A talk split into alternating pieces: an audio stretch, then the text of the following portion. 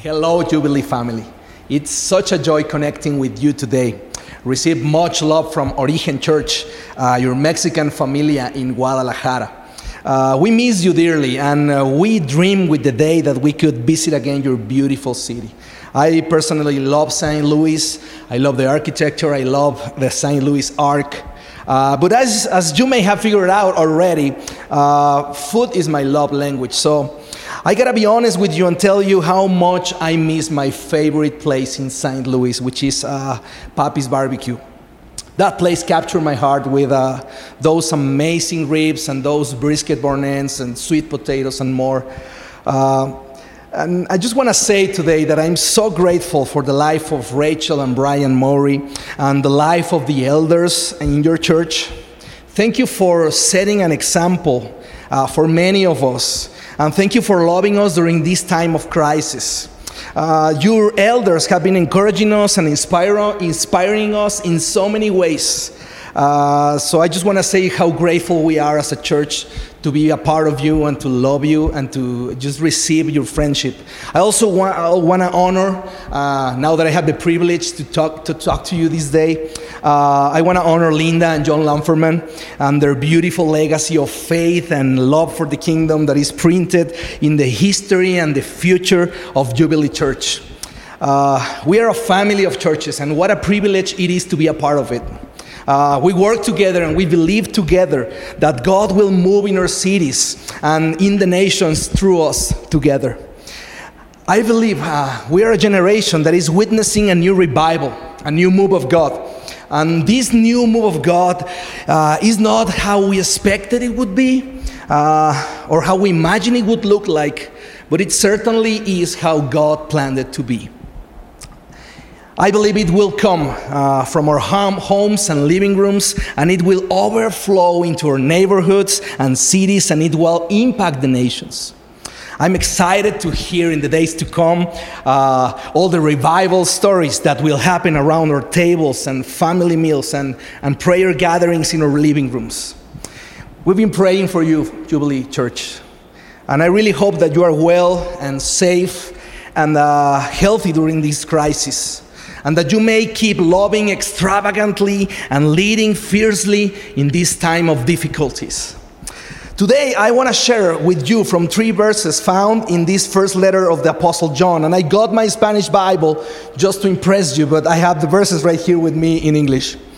Uh, the first letter of the Apostle John is considered to be the last written portion of the New Testament. The first letter is actually anonymous. Uh, but the second and third uh, letter of John are written by someone called the elder. The language and style of these uh, three letters are identical to, the, to each other and to John's gospel, and that is why some most people think that all of them come from John, the disciple that Jesus loved. And by the way, uh, I really love the fact that he is who calls himself like that, the disciple that Jesus loved. So, John writes the, with the authority of a loving spiritual father. He's a papa, uh, he's possibly around 80 or 90 years old, and he's overseeing a network of house church communities that are likely gathering around the city of Ephesus, which is so timely for us in these days as we're pretty much doing the same. We're gathering in house churches, and, uh, and that's the kind of environment that the church is living in in these days. So I really love the style of this letter that it reads more like a poetic sermon. And, and, and, and John uh, makes a statement in his letter that he's not actually communicating new information. In fact, all of the key ideas and words in First John come from Jesus' teachings in the gospel that has exactly his name, the Gospel of John. So, us as a church, we've been uh, in a five week journey in the letter of John. And something that has come to my attention is the remarkable transformation that John experienced in his life. I mean, we usually preach about uh, Saul becoming Paul or, or, or, how Simon became Peter, but in John, we see a man beginning his journey with Jesus, being known as the Son of the Thunder, and finishing his life being known as John, the Apostle of Love. So, John's nickname was not uh, unlike the names found in the world of wrestling, the WWE. I mean, I could totally see a fight cartel announcing Hulk Hogan against the Son of Thunder. Or in our Mexican context, Nacho Libre or Ramses against the Son of Thunder. So, by the way, this nickname, the Son of Thunder, was given to him by Jesus himself. So, this transformation in John's life proves that we can never be the same once we have been exposed to the extravagant love of Jesus. And we are changed forever when we are found in Him and when we personally experience, experience His amazing grace. So, John's goal in these verses that we're about to read is to remind the Christian community and remind us today of who we are in Christ and encourage us to stay true to what we believe. So, let's go ahead and read these uh, three verses of, of, the scripture in 1 John 2, verses uh, from 12 to 14. So, this is the word of the Lord. I am writing to you, little children because your sins are forgiven for his name's sake. I am writing to you, fathers, because you know him who is from the beginning. I am writing to you, young men, because you have overcome the evil one. I write to you, children, because you know the Father. I write to you, fathers, because you know him who is from the beginning. I write to you, young men, because you are strong and the word of God abides in you, and you have overcome the evil one. So the emphasis in these verses is on things that have already been accomplished. You don't need to be forgiven, you have been forgiven. You need to know Him, you have known Him. And you don't need to overcome the evil one because you have overcome the evil one. This is not a call from John to attain these things. This is a celebration and an affirmation of things already attained. He describes action completed in the past with ongoing results. So, John is addressing in these verses to all the community of believers as little children. And we know this as a fact because John uses the Greek word translated as little children six other times in this letter to address the entire church. Then he is dividing his audience of believers into fathers and young men. John wants his readers at whatever stage in Christian life they are to consider and remember what God has done in their lives. So he begins reminding all believers as little children two magnificent facts. Your sins are forgiven for his namesake and you know the Father. So he's doing this exactly because he knows that as we move forward in our Christian journey, we tend to take for granted these two glorious realities. So that's why John is using the term little children to address every believer. Because even mature believers need to remember and be overwhelmed by joy and gratitude by the fact that our sins have been forgiven and that we know God as our Father. So that's exactly the reason why David exclaims in Psalm 32, verses 1 and 2 How blessed is he whose transgression is forgiven, whose sin is covered. How blessed is the man whom the Lord does not impute iniquity. That's why Nehemiah 9, verse 17 proclaims, But you are God of forgiveness, gracious and compassionate, slow to anger, and abounding in loving kindness. This is not listen to this, church family. This is not theology for new believers. These are magnificent truths that can sustain believers and can sustain our faith and our hope in every season of our lives. In times of crisis, we can remember that even this momentary suffering shall pass and that we have eternal assurance that our names are written in heaven and now we know God as our Father. So now I am His child. I went from, from being an orphan to being a legitimate son of God, from condemned to free, from son of wrath to son of forgiveness, from son of the devil to be a son of God. That's the beauty of the gospel that no one else has access to know God as a father. No one else has access to know a man as a father, only his children. So, in my case, I have three boys. I have Santi, Andre and Luca, five year old, three year old, six months old boys. So you can imagine the chaos in my house these days. So nobody else in the world can access to know me as Papa but these three little boys. They are my boys and they know it. So I can be pastor or I can be friend to somebody else, but father, I am only to my little children. And that's exactly what happens with God. Some have known God as Yahweh, some others will know God as the judge, but no one else has access to know God as Father, only His children, only you. If you're still not overwhelmed, by our inclusion in his family, by our inclusion in his church, it might be helpful for you to know that there are beings in heaven today that look at us in wonder. 1 Peter 1, verse 12 says, It is so wonderful, meaning about our salvation, that even the angels watched with great expectation to see how this occur. I mean, they wonder how did this amazing salvation happen? And John is reminding us that it is for Jesus' name's sake. He means with that that our sins are forgiven on account of the person and work of Jesus Christ on the cross.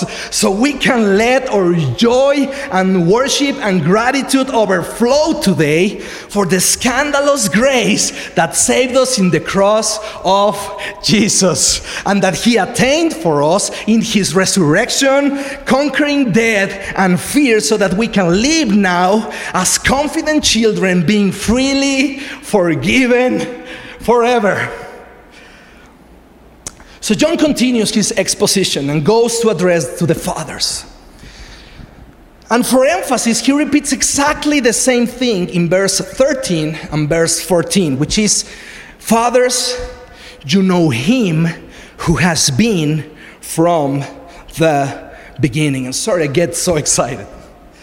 The verb know it's imperfect tense, meaning you have come to know Him and you still know Him.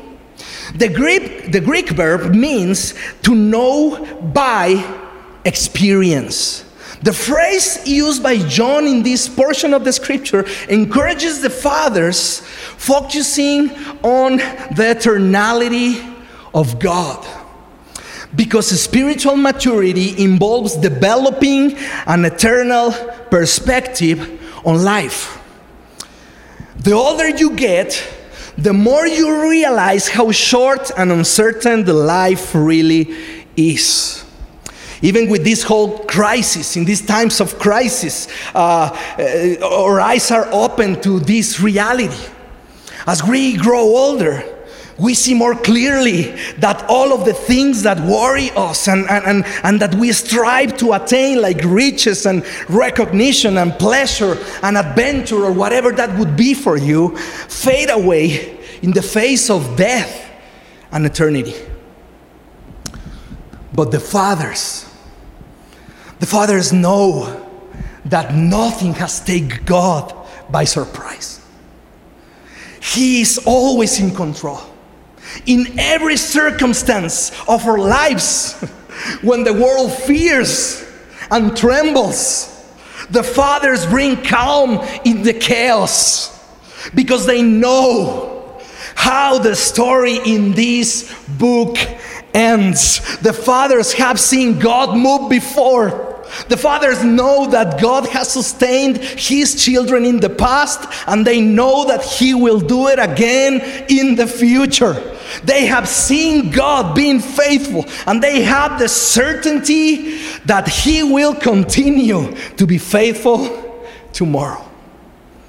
In this time of crisis, as never before, this time of crisis and trials, we need the voice of the Father. We need you, fathers, encouraging the believers and strengthening our faith, reminding us that the eternal will never change and His faithfulness is ours forever. We need the voice of the fathers. And finally, John is addressing the young. And he says to the young, You are strong, and the word of God abides in you, and you have overcome the evil one. And these words show us that Christian life is also an intense battle with the enemy of our souls. But, and here's the but, our strength to overcome evil comes from the Word of God that lives in us. The word of God in us has the power, the power to defeat the two weapons that Satan uses against us, which is accusation and condemnation. He accuses us with the sin that we have already committed, and he tempts us with the sin that we have not yet committed.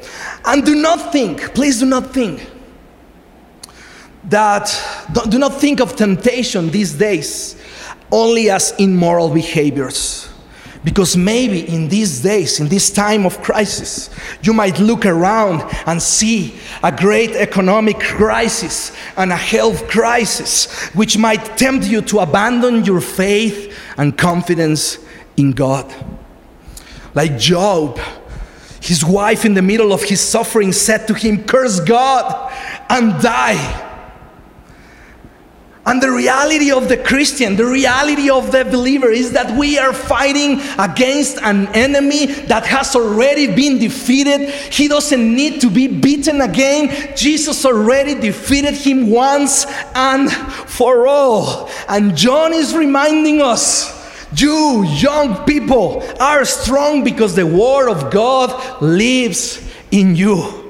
The Word of God makes us strong in order to have victory over evil because it saturates our lives and our spirit and our minds with truth. Truth about Christ, truth about the cross, truth about the goodness of God, truth about the Spirit of God living in us and reminds us of who we are in Christ. His Word guides me in times of suffering. His word is light to my feet, it's a lamp to my feet. He keeps me pure and holy. That's why David, the psalmist, says in Psalm 119, verse 9 How can a young man keep his way pure? By guarding it according to your word. Our enemies, listen to this, church family, our enemies were taken away at the cross when Christ won at Calvary. So Jesus has defeated the enemy of our souls. And maybe, maybe today, maybe in this season of uncertainty, you have been feeling weak and fearful. But let me remind you that the paradox of, our, of us being Christians, the paradox of a Christian is precisely that when we feel weaker, we are actually stronger. You no longer how to live as if your sins had not been forgiven. Don't live in the failures of your past when you can live in forgiveness today. You can live victorious instead of fearful because our God has won. Jesus has risen from the dead, and we have been raised up together with Him. And now, His life, His death, His blood on the cross, and the power of the resurrection are my new realities. Are the realities in which I am living in today. So, little children, little children of God, you Christian, you believer, you that have placed your hope in Jesus, your sins are forgiven for his name's sake. You have known the Father. Fathers, you know him who is from the beginning. And we need you, boys. We need your voice. We need your faith. Young in the faith, you are strong. The word of God abides in you, and you have overcome the evil one. This is who we are. In these things, that we have already been accom- that have already been accomplished. We have placed our faith our hope and our joy in the midst of crisis and our, cert- and our uncertainty. We have eternal hope and certainty and that should saturate our lives with worship in response. May the lord bless you and strengthen you and keep your faith going in these days.